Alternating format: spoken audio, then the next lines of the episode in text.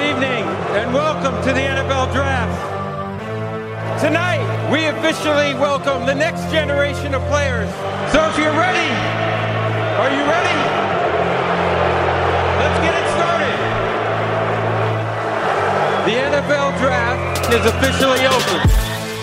Welcome, Welcome inside the Locked On NFL Draft Podcast. I am your host, Benjamin Solak. With me is Trevor Sikkema. I've been waiting 11 months to do this. How are you, Trev? Oh man, I had a hunch.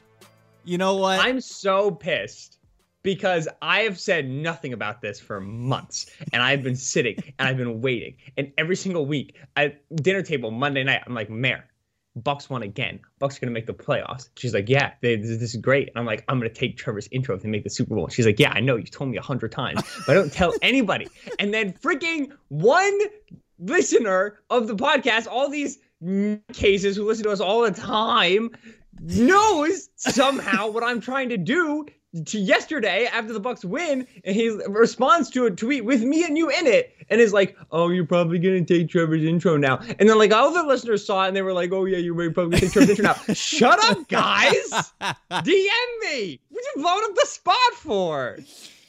well, look, if it, if it makes you feel any better, there was no less of a surprise, and it's uh, it, it's it's no less of an impact of a well used intro. For those who don't know, who haven't listened uh, to the podcast over the last year, uh, new friends of the show, in March, Trevor and I will tend to leave February into March. Trevor and I make uh, pretty significant combine bets where we take uh, three or four of the major testing events 40 yard dash, broad jump, three cone. We take each position and we try to predict the best and the worst performers. Whoever gets the most right, or at least gets, you know, a guy who's closer to the best, closer to the worst, gets a point. And at the end of those are tallied up, and that's our competition. I won last year, and my stakes were that if I won, I would get to intro one podcast Yep. of my choosing Yep. without warning. And at that time, Brady had not yet signed with the Bucks. Once that happened, I thought to myself, okay, Bucks are clearly trying to make a Super Bowl. We'll see what they can do next year. And hopefully, you know, if they go deep into the playoffs, like A- AFC, NFC Championship game, sure, that'd be great. Uh, I'll use that opportunity to intro the podcast and to make Trev answer questions about how he felt about a Bucks playoff loss. Instead, the Bucks decided to win the Super Bowl. I like this better. Yes. And and it's nice because if they had lost, I would have introed it and I would have been like kind of mean, but also kind of nice because that sucks. With them winning, I can just take it, and then it's like, oh man, I didn't get to, you know, I didn't get to intro the podcast of when the Bucks won, but it's still it's fun and it's cute. Uh, so yeah, no, this feels great. I'll, I'll be honest with you, my heart was thumping the whole time beforehand. we, I was just sitting here in silence, like, all right, all right, don't forget You the played words. it off very nice. You played it off Podcast. very calm and cool, dur- like right before we hit record. I really, I really could Yep. not tell anything before we hit record. All right, yeah, no, it felt good, man. It felt great. I feel like a victor. I feel like I'm, I'm hoisting the Lombardi Trophy in my own little way. Uh, I feel like I've participated in the Bucks win. But in all seriousness, in that I, I intro the podcast, I'm now the host Yes, ish, yeah. kind of for this episode. Yeah. Trevor, the Buccaneers won the Super Bowl last night, man. What was that like for you? Well, Ben, everything is delicious. Thank you for asking. Uh, no, I so you know, thirty-one to nine. I, I I've been asked this question a million times since last night. Like, oh, how did it feel? I mean, it doesn't it doesn't even feel real. Like they dominated that game, front to back. Chiefs didn't score a single touchdown, not a single one. Now there are a lot of things that go into that, and that's what Ben and I are going to recap on this show.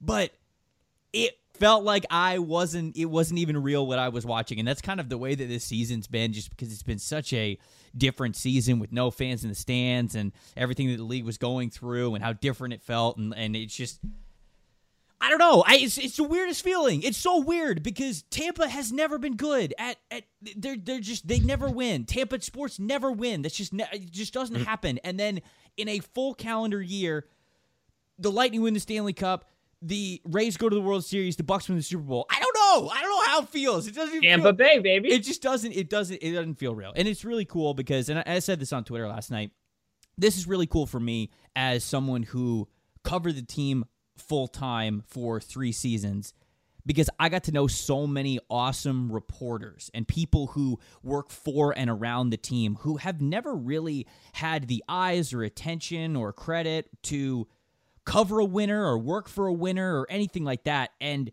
to see those people, as well as some really, really awesome fans who I know in the community really well, to see them be happy is way better than, of course, like any kind of team or sports celebration. Like it's that that's the stuff that's so cool to me. That's what I'll remember forever about this Super Bowl. And so that is the feeling that I have the most. If you ask me how do I feel, that's the feeling. It's joy for a lot of great people who are happy today because their sports team and their city uh, won. And so it was a, it was it was a crazy night. I didn't think the game was going to be like that, and, and we could kind of get into the breakdowns of, of of how that came to pass because Tampa dominated. Tampa dominated that game. Right. The Bucks dominated the game. I agree.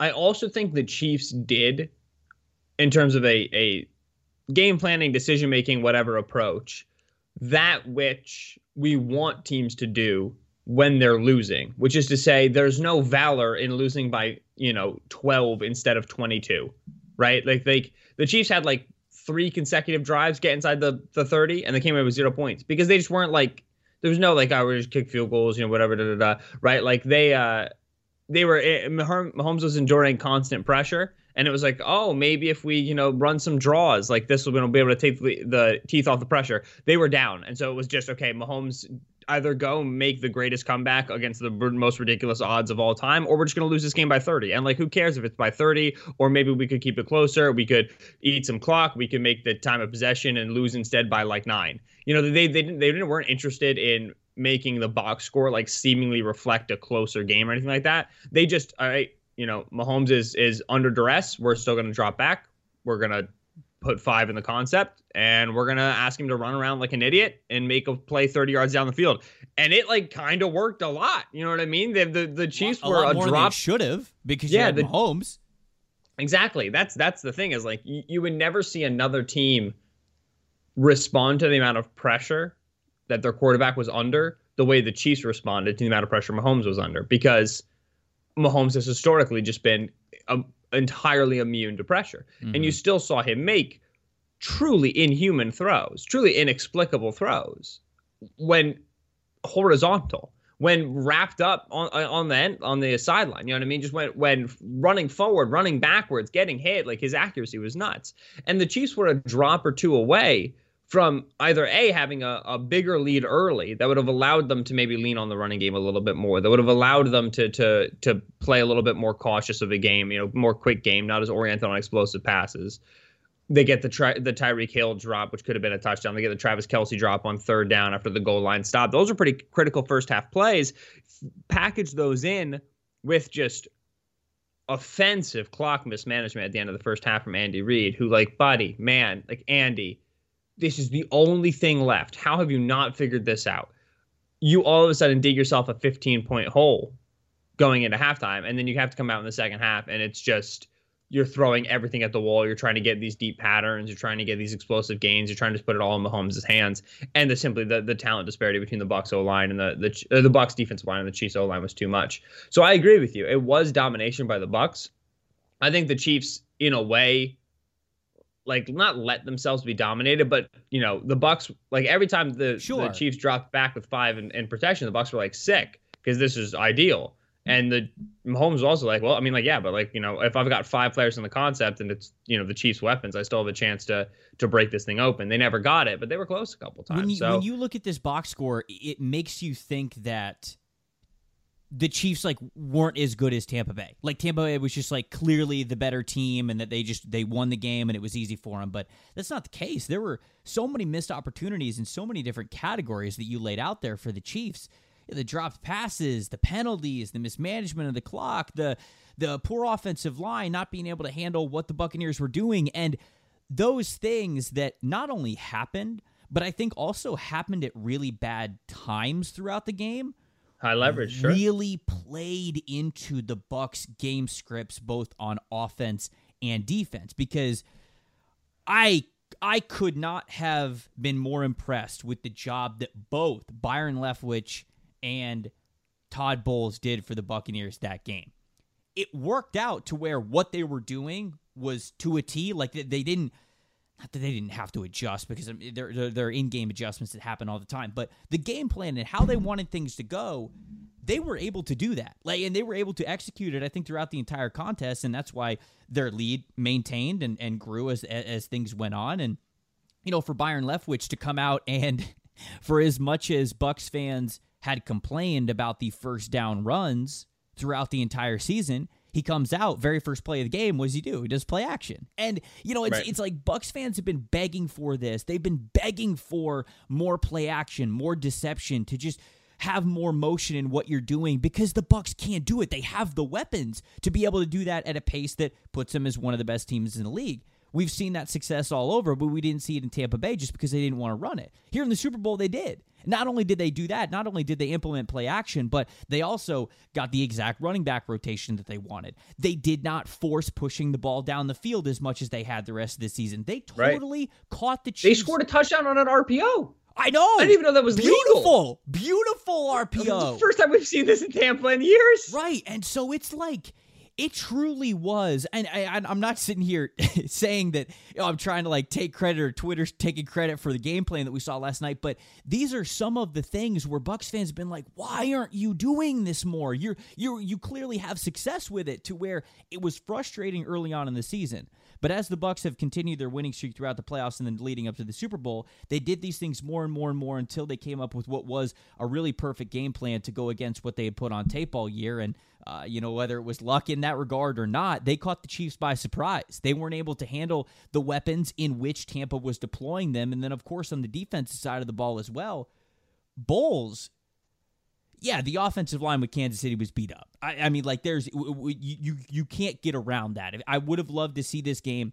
had the Chiefs had their full healthy guys along the offensive line, but for what Bowles was doing, playing two deep in coverage, playing three deep in coverage, running all of these different end to tackle, tackle to end, full line stunts, games, and twists, where he was getting the pressure to come at Mahomes using only four guys you know, you know, I, mm-hmm. Bowles is known for a guy who loves to blitz, right? And he loves to blitz creatively. And we praise him for the extra pressure that he brings and how he brings it as it attacks the pocket. He knew that pressure does not affect Patrick Mahomes the way that it does for other quarterbacks. He knew that. And he found out how it failed the last time they played the Chiefs. And so how he adjusted is he rushed with four a lot he just got creative in how he rushed with four.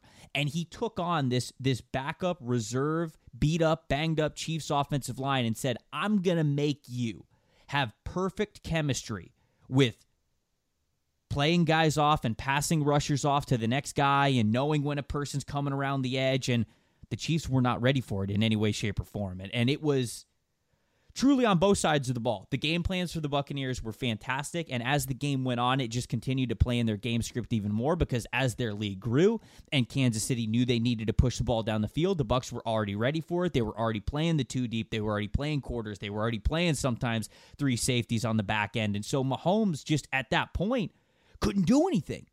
They basically went into that game and said, "We will give you the things underneath.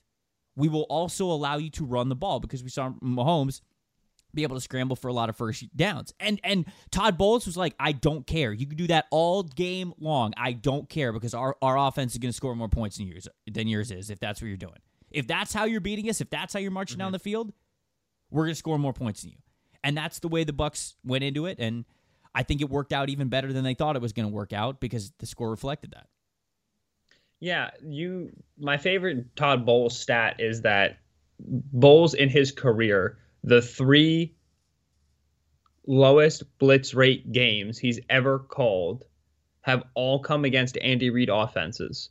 And the lowest two of those three have been the two games against the Chiefs this year. Wow. This Super Bowl is the lowest of his career in terms of the amount of time he sent an extra rusher. So if there's if, if you want to talk about coordinator for whom I have respect, opponent for whom, you know, I have to change what I do and like and it's Andy gave a quote at the end of the game where he was like, "Yo, shout out to Todd. Todd got us." You know what I mean? Like yeah. it's very because you got to remember Todd and, and Andy used to work together, it's very clear that that Todd and and uh, Todd Bowles and Andy Reid are like two, you know, ton of titans on opposite sides of industry here who like respect themselves, respect one another a little bit, also probably hate each other a little bit, and it's like they're they're pushing the edges of innovation for both the way they approach the game.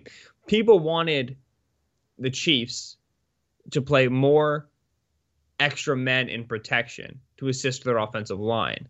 The the Chiefs had uh, five man protection on 93% of their dropbacks per next gen stats. It was one of the highest numbers uh, in recent years. It's worth noting that chips from tight ends and running backs, chip help on edge rushers, don't count as an extra man of protection because you chip and then you release into the concept. Uh, so they were chipping. They were using uh, uh, uh, condensed sets to get angles on, on edges and, and bringing running backs up to take take chips and defensive tackles, but five man protection majority of the time. That had to be the way, because when you when you're rushing four, you're dropping seven. That's how the math works. And if you're if you're going to put three guys into the concept against a seven man drop against a, a secondary as talented as the Bucks, you're not going to open anybody up. If you're going to even send four into the concept against seven, it's going to be tough. You wanted to get as many players into the concept as possible because you need to be able to stress those numbers. A sixth guy doesn't really help you in pass protection against four. Like you can shut down one of the edges, maybe get a tight end and you double team on, on Pierre Paul. With the way that your offensive line is playing, Shaq Barrett and Vita Vea are still going to be in the backfield. You know, that that right. additional guy didn't help you too much. He was going to be more useful to you in the concept. There's an argument to be made that Mahomes needed to be more willing, uh, more active, more expedient taking check release routes. Yeah. Check release routes, chip to release, right? So the tight end, uh, you know, they, they were using Mecole Hardman at one point. That's how deep into the bag they got on protections. Mecole Hardman, you know, uh, helps chip on, on, the edge, and then he flares out into into the flat we we saw a couple of those, you know, throws to Tyreek Hill, five yards behind the line of scrimmage, throw to Mecole Hardman, four yards behind the line of scrimmage, those check release throws.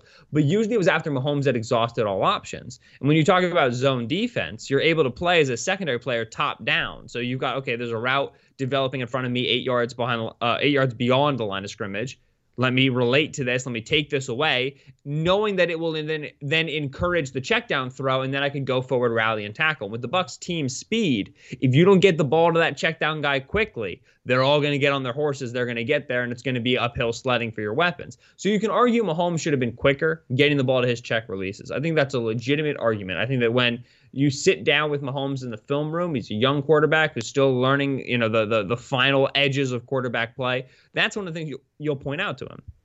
You also probably point out that he was taking like 95 step drops, and you should probably not be doing this, but that's what he's always done for his entire life, and I'm not sure it's going to change. Mm-hmm.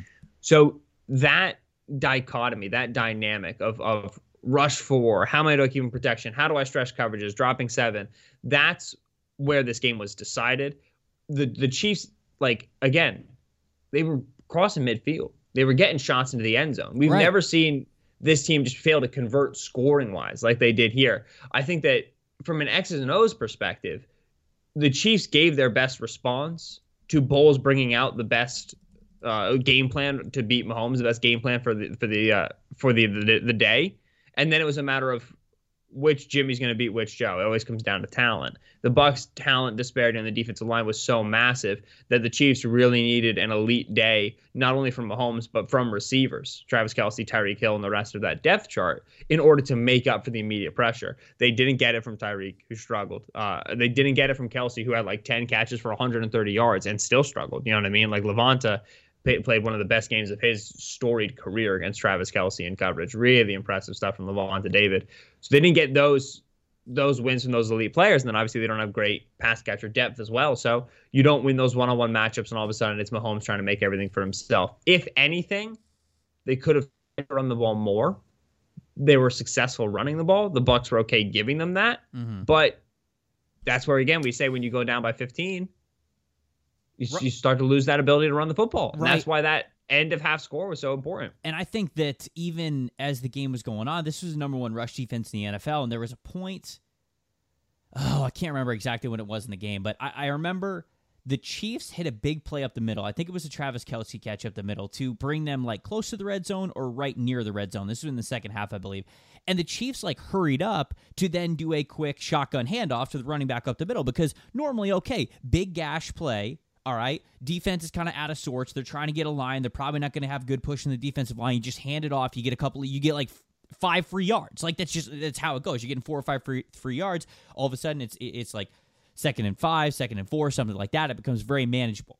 I remember on that play, they handed it to Clyde Edwards Helaire, and this is something that should work. And Devin White just stoned the crap out of him before he even got to the line of scrimmage. And that's like an X factor part of what the Bucks do on defense that is it goes down in the play is like okay there's one tackle and it's it, it's one down and yeah now you're putting him in second and long and that's great but that kind of impact you have on a offense's rhythm is something that I think the Bucks do really really well and so I I agree that maybe they should have had a little bit more of a ground attack there but Tampa would have been ready for it. Like Tampa would have clamped down on it. And so it was just a they I just to a T, Tampa was playing so well on defense and they have been the last couple of games.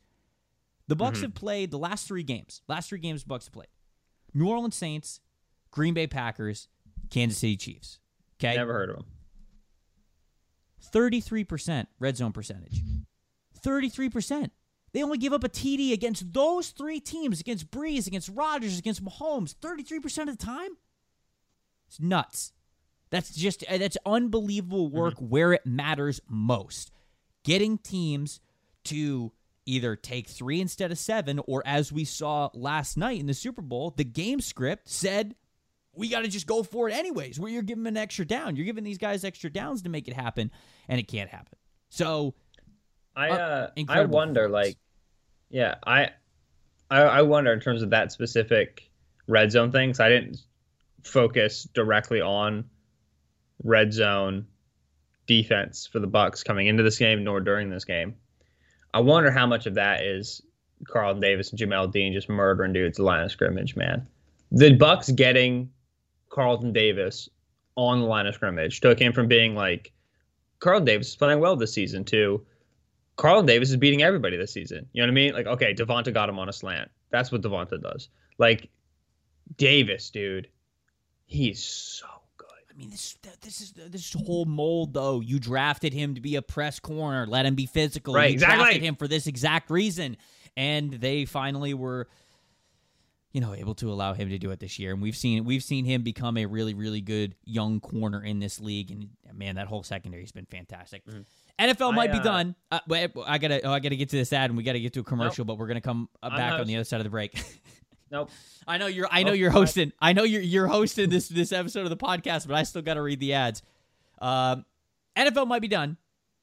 NBA's in full swing. NHL's in full swing. We're gonna get baseball in about a month's time here, folks. If you ever have a situation where you're looking at a matchup and you go, "Oh my goodness, this is easy money. Easy money. This team's gonna win it." You want to put some money on the line, get some money back. There's only one place that has you covered. One place that we trust here on this podcast. That's betonline.ag. If you sign up for a free account today at betonline.ag, use the promo code locked on, all caps, one word, locked on. You're going to get 50% back on a welcome bonus. Don't sit on the sidelines anymore. Get in on the action. Don't forget to use that promo code locked on to get that 50% back welcome bonus with your first deposit. We're covering everything you need to know about the NFL draft. Look, of course, some Super Bowl talk today, but what about the rest of sports? Not just football. Now, the Locked On Podcast Network has you covered there as well with Locked On Today. It's hosted by Peter Bukowski, and it's all the sports that you could ever need every morning in just under 20 minutes. Subscribe to Locked On Today podcast wherever you listen to podcasts.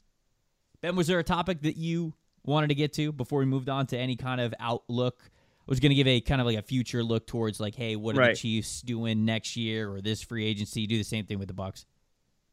Yeah, no, I was going to talk about uh, Chiefs walking out of this game. What are your team needs? Right, like perfect. what are you? I think t- offensive line. In okay, the offensive line is terrible. Usually is when you're missing Eric Fisher and Mitchell Schwartz and Laurent Duvernay Tardif. Like it's that's but that was bad uh, you need to think about extensions for those guys. You need to think about a backup for Mitchell Schwartz. Mm-hmm. That's been true for a while. I think that this, uh, to me, this season didn't tell me, or this game, excuse me, didn't tell me anything I didn't already know about the Chiefs' offensive line, which is it could stand for some improvement. To me, the the position that I look at in this game and say to myself, Jiminy Christmas, how do I not have talent here as a linebacker? It couldn't get Willie Gay on the field this year. Liked Willie Gay's film Mississippi State. Thought that he'd be able to at least play in, in, his first year. Thought that he was definitely a little bit more of a project player, but I thought he could contribute. They couldn't get him on the field. Damian Wilson had a good game. He's a free agent in 2021. Beyond him, you have Anthony Hitchens, who you're trying to pay $23 million combined over the next two seasons. No need for that. That's ludicrous. Uh, but you can't cut him in this upcoming year, so he's still going to be on the roster. Then you got uh, Ben Niemann, Dorian O'Daniel. It's all depth players. They could not fit duo. Couldn't do it. The the Bucks' primary run is the is the duo style run, which yep. has been talked about a lot on Twitter over the last couple of years. Talked about a lot in relation to this Bucks offense. For those who are unfamiliar, it is commonly called power without a puller because at the first level you have multiple double teams. You're double teaming uh, to the play side tackle and to the play side defensive end oftentimes in zone blocking schemes, you would initially have those double teams, and then you would have the second offensive lineman come off of that block and climb up to the second level to go seal off the linebackers. However, you do not do that on double. So you uh, on duo, excuse me. It's also called double sometimes. So on duo, you have those double teams, and then the, the blockers remain in place, leaving the linebackers unblocked. And it is the running back's responsibility to manipulate the linebackers, show color in one hole, bounce to another hole, work to work work the play side read, and make the linebackers wrong so as to find space in the second, subsequently the third level. You need good linebacker play to fit duo because your linebackers have to be able to account for multiple gaps. Mm-hmm. The Chiefs had Ben Niemann and Damian Wilson, and again Wilson played good, but there's no they, they, they did not have anybody because they're, they're constantly playing big nickel and big dime as well, bringing Daniel Sorensen up to the second level, bringing Tyrann Mathieu up to the second level. Yeah. These guys couldn't fit it, not against the size of the Bucks offensive line and not against the size of, of Leonard Fournette and, and the physicality with which he runs, let alone Ronald Jones, who looked great. We always believe Ronald Jones is a pro Ronald Jones podcast. So don't let him Chiefs forget. need a linebacker. The Chiefs need a the Chiefs need a, a impact three down linebacker to be able to play big nickel and big dime. You need to have a guy who can account for multiple gaps at your linebacker position. They don't have that right now. I'm not sure it's going to be Willie Gay. Linebacker is the biggest need on defense for me for this team. Certainly on offense, beyond the offensive line improvements as well. I think that you want to add depth to pass catcher. And I say pass catcher as a bucket term to incorporate both tight end and wide receiver. The Chiefs have only one tight end on the roster beyond Travis Kelce in 2021. His name is Sean Culkin. I have no idea who he is or what he does. So they have no ability to go 12, no 13 personnel. Who he is or what he does. I've never heard of Sean Culkin just a very in my funny life. Way. That's just a very funny way to say that. Uh, they have so they have, they have no depth behind Kelce, and remember Kelce lines up uh, about 50% of the time in a wide receiver alignment. So if they want to get a tight end onto the formation to chip. They want to get a tight end on the formation to help block. They want to get a tight end on the formation to use him in the running game. They either have to take Kelce and bring him in line, which is a key to the defense that they're they're about to do something different because Kelce usually is lining up as a wide receiver, or they need to improve at this position. So a second tight end helps them out a lot. Lets Kelce line up majority time as a wide receiver. It helps them be a little bit more disguising-ish on, on what they're doing on offense. And then at wide receiver, Tyreek Hill, Mecole Hardman, the two players that they have in place, but Sammy Watkins is an upcoming. And again, the depth behind is uh, Byron Pringle is a free agent, Demarcus Robinson, who's also a free agent, Antonio Callaway. You know what I mean? They they do not have desirable depth. Mecole Hardman does not play. Sammy Watkins is a free agent. Free agent, yeah, yeah, yeah. I, I yeah, Watkins, Demarcus Robinson, and Pringle. Sorry, who are three of their top five receivers. I should say three of their receivers from two to five are all upcoming free agents. Mecole Hardman is unacceptable as a wide receiver too. He cannot be your second wide receiver. That that he's not good enough. Hardman is a great ball in hand player, but he just has not really developed as, the, as a true wide receiver in the league through two years. So you need improvements at wide receiver as well. Uh, so you can get a good tight end and then play Kelce as wide receiver all the time, and that helps. You can get a really good wide receiver and use Kelce more in line, and that helps. But they need an improvement at pass catcher as well. So let's talk about some exact options. Because I agree with you. I, I, definitely agree with your assessment. And, and, as you were talking about linebacker there, them needing that sort of an upgrade, you know, you look at Micah Parsons. I, I, Parsons probably ain't dropping to 31, so I, don't think they're going to get their hands on him. Next linebacker we have in the rankings, Jeremiah Owusu-Koramoah, and you could talk about it, be like, oh yeah, speed, this is good, but what you just aligned that the Chiefs need at linebacker that's not Owusu-Koramoah. Like you, you don't want Owusu-Koramoah having to fit the run a lot, stay in between the tackles. You want to be able to flex him. You want to be able to put him in the nickel as a potential big slot player. And so I don't think that you're wanting that from him either. Next guys on the list, Zaven Collins, Nick Bolton. I mean, those those are probably name. the the two that you're looking at as realistic ish targets that could make it to 31 for the Kansas City Chiefs that I think would fill the role you would want them to draft. Do you agree? Yeah.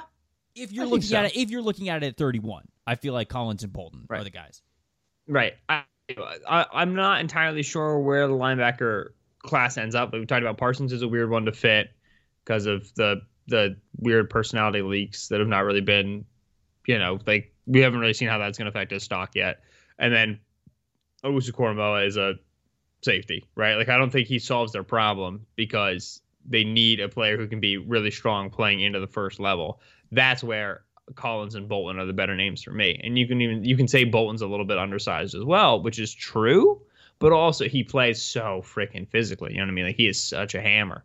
Uh, so to me, I think Bolton Collins at 31 is top your board, even if Parsons Owusu-Koramoah is still floating around. Those are the, the the the types of players that I want. I want a stack linebacker who can fit B gap to B gap, and I personally prefer Bolton to Collins for the Chiefs, but I would make both would make sense for me. Then on the other side, I love the theory that that you've been bounced around with with tight ends for the Kansas City Chiefs. I'm too. gonna write about it tomorrow, long Yeah, form. So um, people people have been like, Ben, explain this more. It's coming. Yeah, I'm I'm very excited about that because the more that you have talked about it, the more that you've brought it up on kind of midweek mocks as potential additions for them, the more I love it. And so, look, you know, if if Pat Freiermuth is there, I, I think that that's on the table for them as well.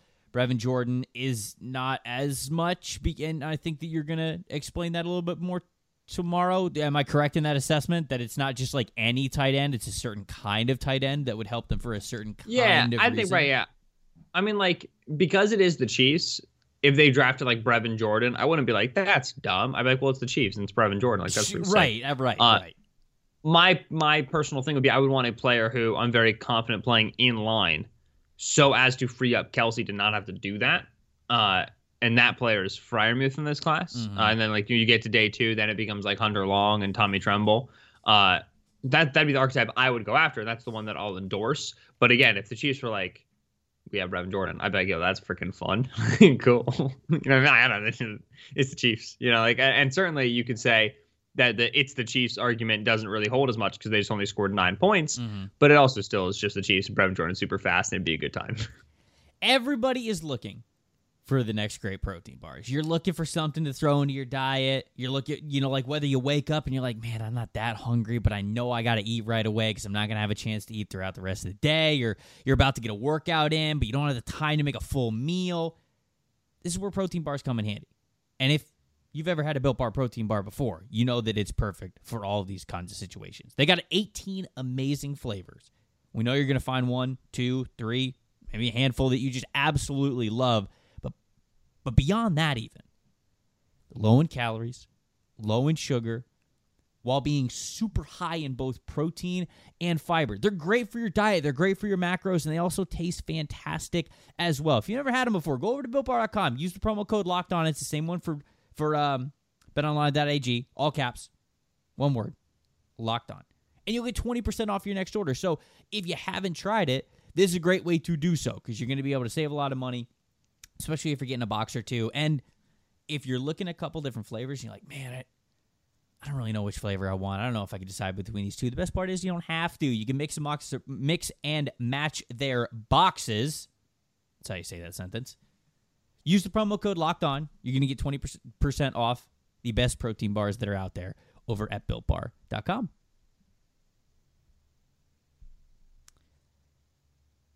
The Locked On Podcast Network has your Super Bowl recap covered from every angle. We're doing it on this podcast today. But after this, you could also listen to Locked On Today for the biggest storylines. You can listen to Peacock and Williamson for the X's and O's over at uh, Locked On NFL. You could also, if you're a Chiefs or a Bucs fan, you're looking for in depth local expertise, go to Locked On Chiefs and Locked On Bucs as well.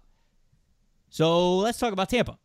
Let's talk about an outlook for the Buccaneers, potential repeat, Tom Brady said that he's coming back next year. Bruce Arians said he's coming back. Gronkowski said he's coming. Well, he said he's going to stay out of retirement. I mean, he's probably I c- could not see Rob Gronkowski taking a different job while Tom Brady and Bruce Arians are still there, and he just won a Super Bowl. Why would like what what would be the point? Like what does he have to prove? Like, Right, What, like, that's- that's how the thing. yeah, like, this is the dumbest thing in the world. He said that he's going to stay unretired and that he's I mean he's technically a free agent this this offseason, but I, I could never see him playing for a different Imagine team. Gronk just like wearing a Titans jersey, just like catching passes from Ryan Tannehill, being like, "Oh, it sucks over here." Like, yeah, There's no reason for him to do that. The there's big just no need. The big outlook for the Bucs, though, I think comes down to three players, and we've talked about these guys a lot on the midweek mock, but we could spend a little bit more time on it here.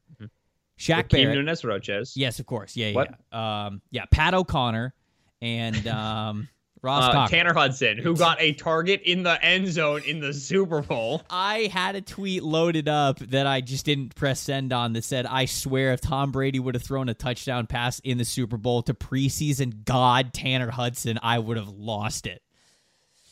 Was he like a? Oh, was he the preseason darling for Bucs fans? uh what was this two years ago he led the nfl in receiving yards and receiving touchdowns for the preseason for all four games yeah. I stand Tanner Hudson. All right, this podcast is a Tanner Hudson fan podcast. With all the information I have of him. Please continue. they absolutely loved him in, in the preseason. They were just like he can't block. We can't get him on the field. He can't block. But he's a great receiver. The three guys that i think are going to determine tampa's off season draft needs and potential free agency eh, additions, big or small, around them, are Shaq Barrett, Chris Godwin, and Donovan Smith. Shaq Barrett's a free agent. He's coming off getting franchise tagged. Chris Godwin is in the final year of his rookie deal. Both of those guys are unrestricted free agents right now. Then Donovan Smith, still under contract, but he's got no guaranteed money. He just started at left tackle in the Super Bowl for the Super Bowl champion team. The Bucs, I think, were hoping that they could get him for a little bit cheaper or renegotiate his contract. I don't know how easy that becomes unless you are then signing him to another extension, moving some of his money around, making him cheaper next year, anyways, while holding on to him for the next couple of years because he is still relatively long, young. So if you believe in him, that's great. But I think it really just comes down to a situation with those three guys the whole time we've talked about them, leading up to the Super Bowl, leading up to the offseason, now here we are. I've really believed that all three of these guys are coming back. I think they're going to bring Shaq Barrett back. Shaq Barrett was has been asked about this multiple times, and he was asked about it last night after the Super Bowl, and he's like, "Yeah, we're going to get worked out. I'm not going anywhere. I'm staying with Tampa Bay." So that makes me think that obviously they're close to a deal that both sides are pretty comfortable with. And when the Bucs are mm-hmm. making these deals, when the Bucs are drawing up this deal with Shaq Barrett, they're not just thinking, "Oh boy, we got to bring back Shaq Barrett." They're thinking, "We better not blow this so that we can't also bring back Chris Godwin because you better believe they don't want to lose him." God, Godwin's going to be unbelievably sought after though, especially in a wide receiver market that well, it has a lot of guys at the top, but I think the Godwin's name is basically going to be either the, the, the top player for most teams or uh, at least in the top three conversation that they're going to want to be able to get him in and talk about numbers and where they see him playing. And so, all of that to say, I don't think he gets out of Tampa either. So when I look at this team, when I look at this Tampa team and I think of team needs and the guys that they could lose and where this could get derailed for a potential run next year, I don't know. I, I think all three of those guys are going to be on the team next year. I really do. Here's here's right. Here's my thing. All of them deserve to be, and the Bucs have cap space. So why is this even like that much of a conversation? I think. You know, like I don't, go ahead. I, uh, I don't, I don't see why you would let Shaq Barrett go. Barrett has been exactly what you signed him for. You franchise tagged him to make sure that he was exactly what you signed him for, right? Because his production in 2019 was bananas. You're like, well, let's franchise tag him and make sure they can do this again. And then he did. It obviously wasn't 18 and a half sacks, but it was great. So, boom, Barrett's back. You drafted Godwin, third round. Uh, he's been excellent for you for his entire career. Banged up this season. You added Antonio Brown because, let's be honest, Tom Brady told you to, and is an additional weapon. And and Brown, for everything that he is off field, was valuable to them off field. Now Brown's a free agent. Don't think you need to bring him back, which means you need Chris Godwin. I don't understand why you would let these players walk. You have they have 38 million in cap space projected from over the cap, right? Right. So like I don't what did what to what is their benefit unless they're like letting Godwin walk to side Allen Robinson? Like what what's the benefit for him going? Like they don't need to be saving cap space. They're in a winning window, and these guys are.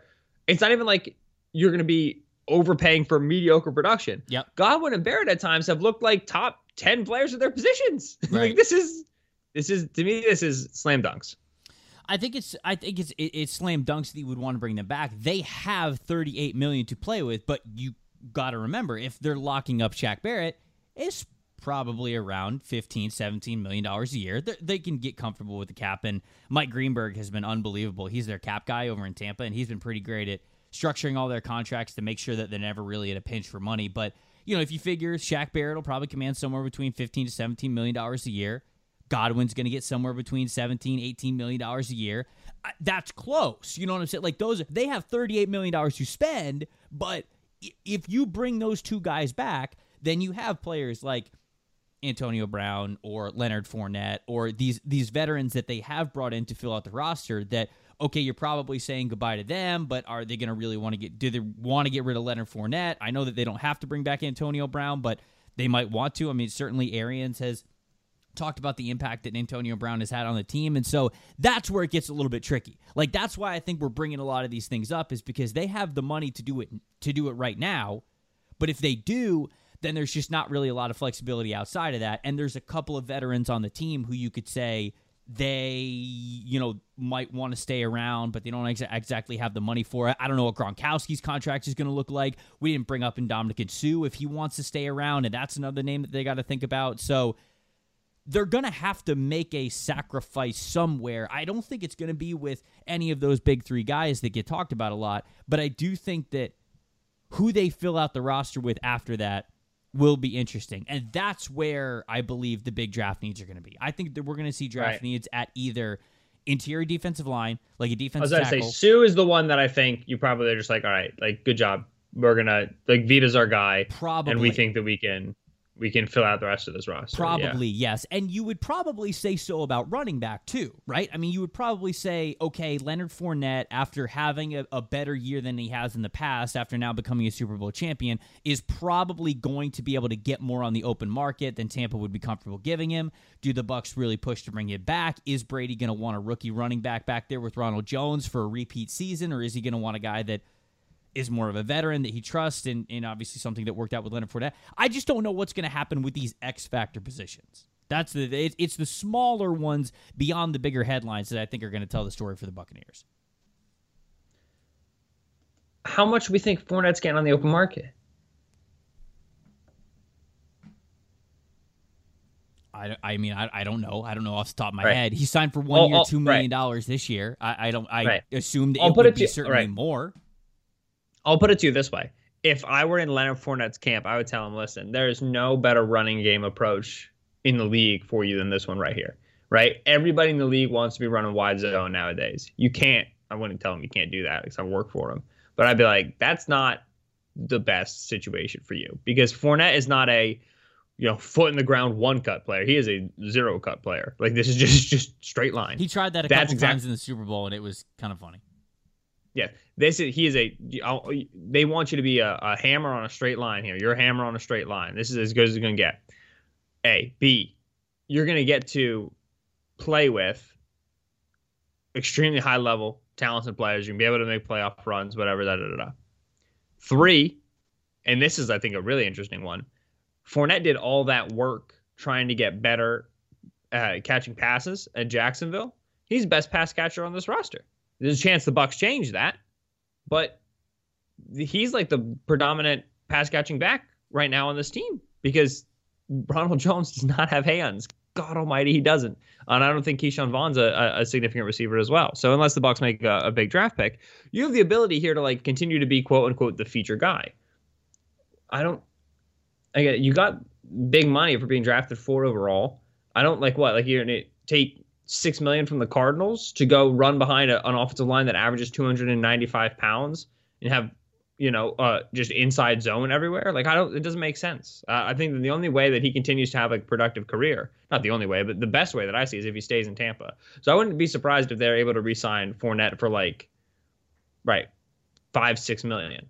But like five, to me, that's- five, six millions. All of a sudden, you know, three, four million more than they were signing him before, and then you're looking at. I, I, I just don't know. Like, are, are you comfortable with that? Are you comfortable with that because you've got another draft classes coming in, and like I said, if you're bringing If Barrett right, back, my and thing you're is, bringing like- Godwin back, you got to get tricky with it. Yeah, I would much rather sign Fournette to five million, one year five million, one year five point five million, escalators for playoff performance, whatever, and not have to feel like I need to draft running back early, That's fair. such that, such right, such that I can uh, uh, spend those picks on more serious positions. See what I'm saying? Yeah. especially with my success drafting running backs in recent years. Like Jason Licht, who deserves executive of the year and has been an unbelievable drafter, and the Vita Vea Derwin James issue is finally put to bed, yada, yada, yada. Eh, So many good draft picks. Uh, the running back ones are bad. like Ronald Jones and Ke'Shawn Vaughn. Like he just hasn't been able to do it, uh, at least from what we've seen. So to me, that's that's uh, uh I would want to bring back Fournette for the sake of giving me draft flexibility, so I don't feel like I have to add to the running back room. That's that's a good point as well. I look, I don't know how it's going It's an to interesting end up offseason. Yeah. because there are so many different things that you could do with salary cap, but the Bucs are really one of the best in the NFL at doing this.